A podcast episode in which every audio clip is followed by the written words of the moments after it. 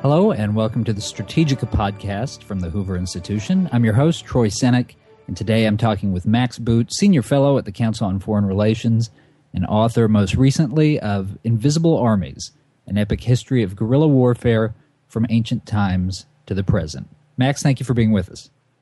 Well, thanks for having me.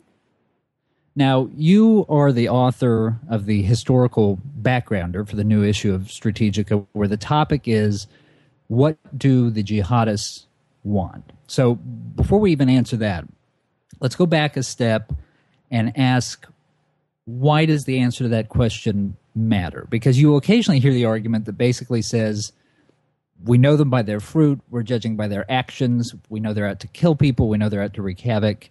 I don't need to understand them.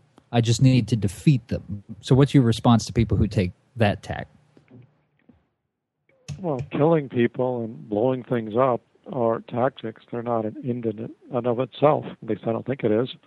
Uh, you know, jihadists are perpetrating acts of violence as well as doing many other things uh, with an objective in mind. And I think it's you know very hard to uh, figure out how to defeat them unless you can understand uh, what their objective is. And you know that's what I'm aiming to do with, with my essay, and, and other contributors are aiming to do as well. And when we come to the actual question itself, what do the jihadists want? That's a question that you can imagine eliciting enormous, you know, academic treatises, volumes of casuistry, and yet you respond in your piece with a single word. So tell me what that word is and why that's your conclusion. Well, I don't think it's you know all that complex, and maybe this is a sign that I don't have enough. I don't have enough advanced degrees, or I don't spend enough time in academia. But I think it really comes down to something pretty simple, which is they want power. I mean, why else are they doing this? It's it's not because they love to kill people, although undoubtedly some of them love to kill people, but uh, they have a, a larger goal in mind, which is to create a state which they run according to their own twisted version of Sharia law. That's what they're after, uh, and all the all the killing, all the mayhem, as well as all the propaganda and everything else they do, I believe, is designed to achieve that end. Now you note in the strategic piece that the religious fervor, the the intensity of the jihadists is one of their great strengths. There's obviously a sort of attraction that accompanies feeling something that intensely. You also contend, however, that it's one of the underlying weaknesses of the movement. Explain that.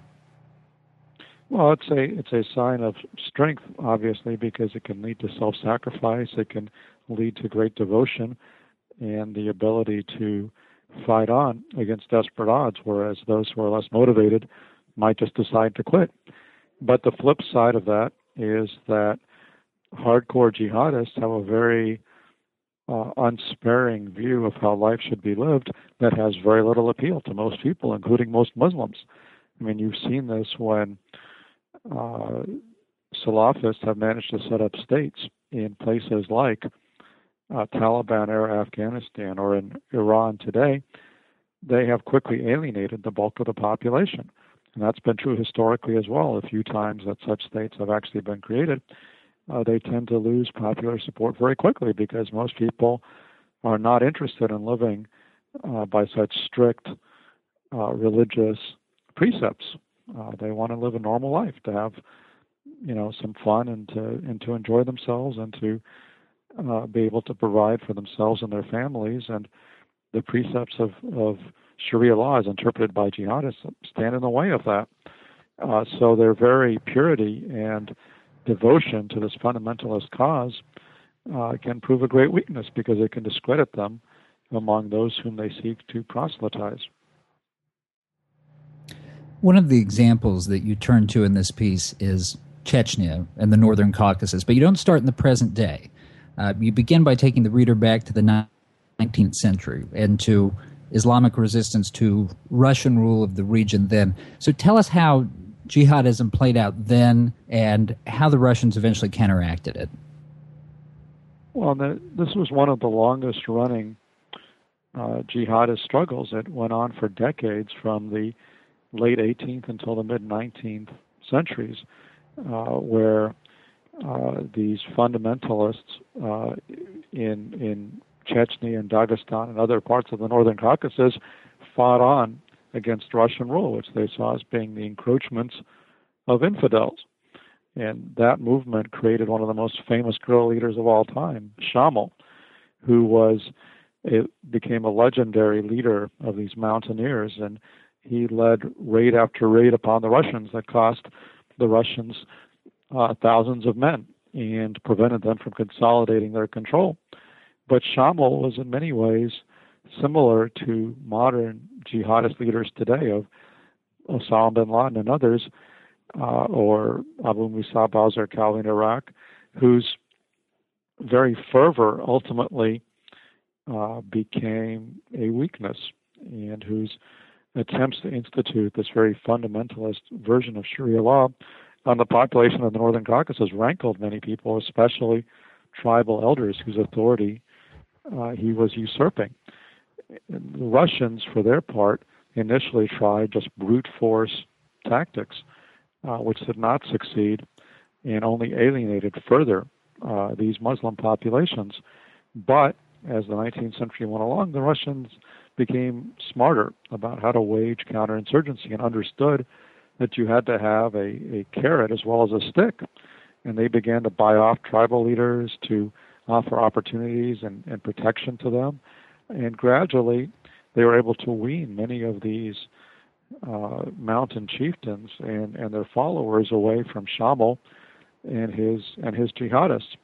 And it was by using a combination of these soft and hard tactics, by trying to appeal to hearts and minds, as well as by using uh, fierce and, uh, and, and, smart uh, military measures against Shamil that the Russians were ultimately able to defeat this insurgency, to capture Shamil, and to bring at least a temporary degree of peace uh, to the northern Caucasus.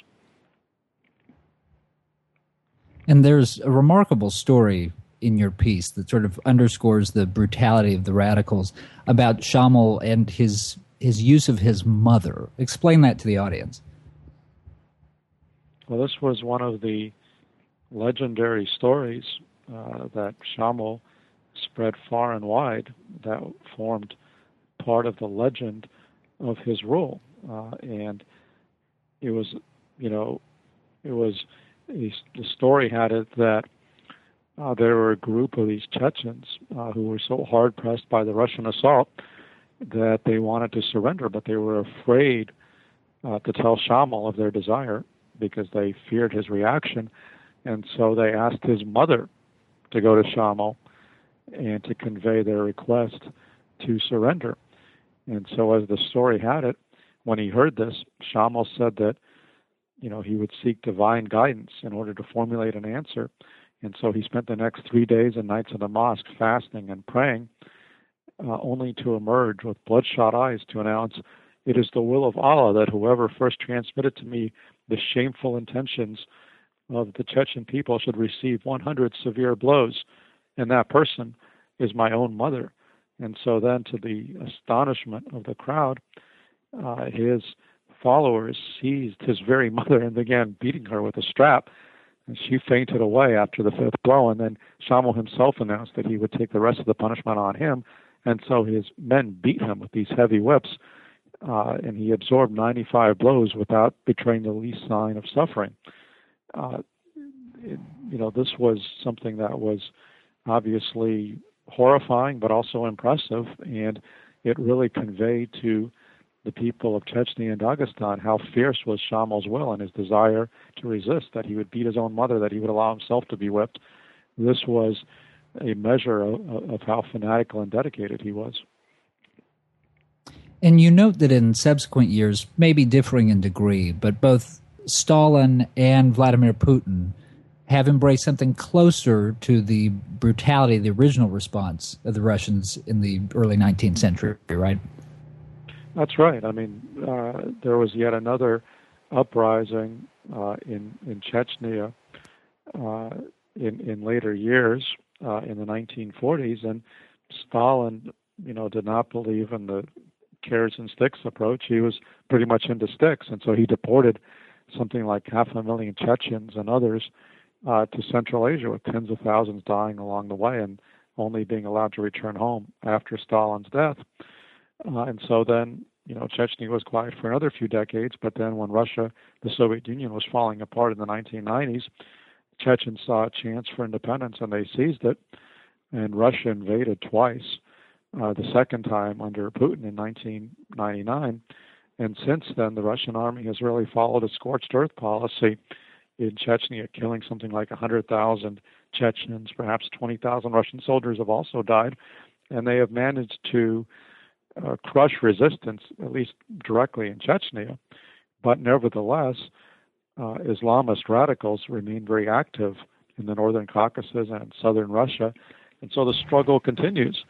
Uh, you know, I think what the Russians are realizing today is is what an earlier generation of Russian counterinsurgents learned in the early 19th century, which is that it's not enough simply to kill people and to blow up buildings. I mean, you do have to make some attempt to appeal to the population and to make them accept the legitimacy of your rule, and that is not something that Putin has had much interest in. And as a result of that, uh, you know, the the stability of the northern Caucasus and southern Russia remains very precarious, and in fact it's an issue for the upcoming Winter Olympics, which is going to be held in in the region, uh, because that's something that uh, the the Islamist radicals have vowed to to, to target.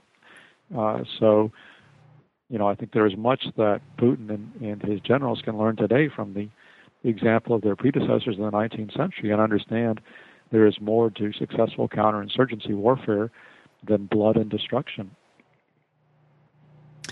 Okay, so finally, we've laid the predicate for the importance of the historical analysis. So tell us, looking at the history that you've just laid out, and maybe moving it over to an American context, what are the underlying principles we can take away from this? If I'm an American policymaker in 2013, I look at these historical examples, and what are my takeaways in terms of combating jihadism and employing effective counterinsurgency?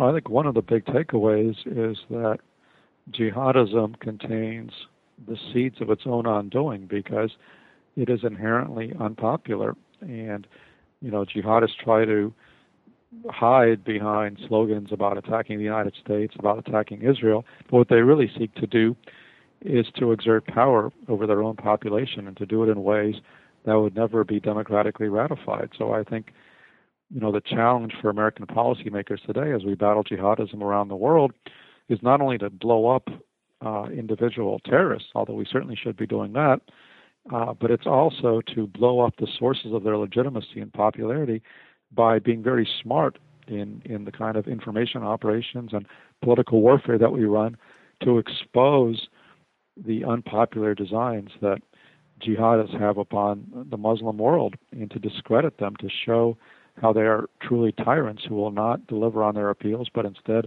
will create very unpopular and very ineffective governments that will not deliver prosperity and the other things that people in the Muslim world really want. So that's that's a weakness that we need to exploit, and we have exploited in the past. For example, in Iraq in 2007, 2008, when we brought over most of the Sunni population to our side and weaned them away from Al Qaeda in Iraq. That's a model that we should be following elsewhere, whether in Egypt, Syria, Libya, what have you. That's going to be the way that we're ultimately going to succeed in this kind of warfare. Our guest today has been Max Boot, Senior Fellow at the Council on Foreign Relations and author, most recently, of Invisible Armies An Epic History of Guerrilla Warfare from Ancient Times to the Present. You can read his historical background on jihadism for Strategika at hoover.org slash Strategika, S T R A T E G I K A. For the Hoover Institution, I'm Troy Senik. Thanks for listening.